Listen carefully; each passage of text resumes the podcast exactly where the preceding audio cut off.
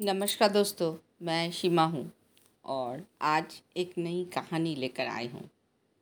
अपने काम से काम रखो।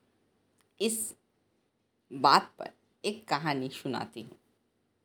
एक बार क्या हुआ? ये सच्ची घटना है। 1974 में बैंगलोर के मालिक रे कर्क से आग्रह किया गया कि ऑस्टिन में टेक्सास यूनिवर्सिटी में एमबीए की कक्षा में व्याख्यान दे तो क्या हुआ? मेरी एक करीबी दोस्त और कीत ने एमबीए कर रहा था। बहुत अच्छी और प्रेरणादायी चर्चा के बाद कक्षा ख़त्म हो गई और विद्यार्थियों ने रे से पूछा कि क्या वो बियर के लिए उनकी फेवरेट बार में चलेंगे? रे तैयार हो गए। जब सब लोगों के हाथ में बियर आ गई तब रे ने पूछा, मेरी असली बिज़नेस क्या है? कित ने कहा, हर कोई हंस पड़ा। ज़्यादातर एमबीए विद्यार्थियों को लगा जैसे रे मज़ाक कर रहे थे। किसी ने जवाब नहीं दिया। इसलिए रे ने दोबारा यही सवाल पूछा, तुम्हारी नज़र में मेरा बिज़नेस क्या है? विद्यार्थी दोबारा हंस दिए और आखिरकार एक बहादुर विद्यार्थी ने ज़ोर से कहा, रे, दुनिया में ऐसा कौन है जो ये नहीं जानता कि आप हेमबर्गर बिज़नेस में हैं?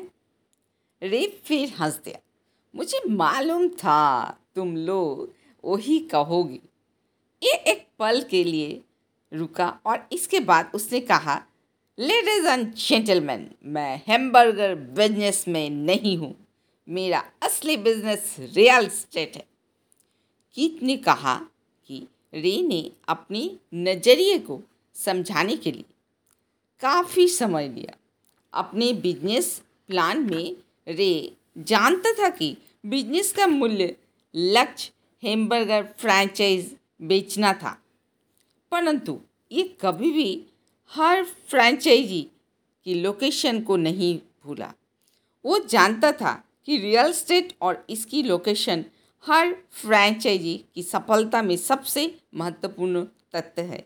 मूलत, ये आदमी जो फ्रैंचाइजी खरीद रहा था और रे कॉक के संगठन की फ्रैंचाइजी चेन चेन का जो सदस्य बनता था, वो भी उस ज़मीन के लिए, क्या किए? उस ज़मीन के लिए पैसे दे रहा था और उसे खरीद रहा था। आज मैकडोनल्ड दुनिया में रियल स्टेट का सबसे बड़ा अकेले मालिक है, जिसके पास कैथोलिक चर्च से भी ज़्यादा रियल स्टेट है।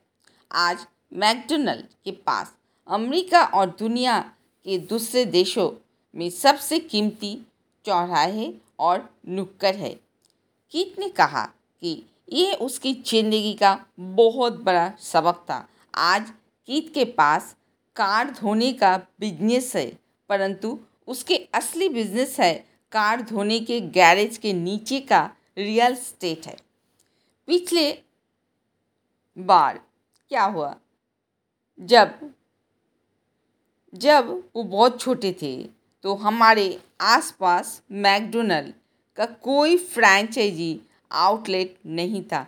परंतु मेरे अम्मी डैडी ने माइक और मुझे वही सबक सिखा दिया था कि जो टेक्सास यूनिवर्सिटी ने रे कॉक ने सिखाया था और ये अमीरी का रहस्य बहुत ही खास था। रहस्य है, अपने काम से काम रखो, लोगों की ज़िंदगी में पैसे की तंगी इसलिए आती है, क्योंकि वे अपनी सारी ज़िंदगी दूसरों के लिए काम करते रहते हैं। कई लोगों के पास तो ज़िंदगी भर काम करने के बाद भी अपने लिए कुछ नहीं बच पाता। एक बार फिर एक हज़ारों चित्र में एक हज़ार शब्द दिखा गया है। सो so, तो नेक्स्ट एपिसोड में मैं एक चित्र के द्वारा आपको ये बात समझाऊँगी। Thank you friend thank you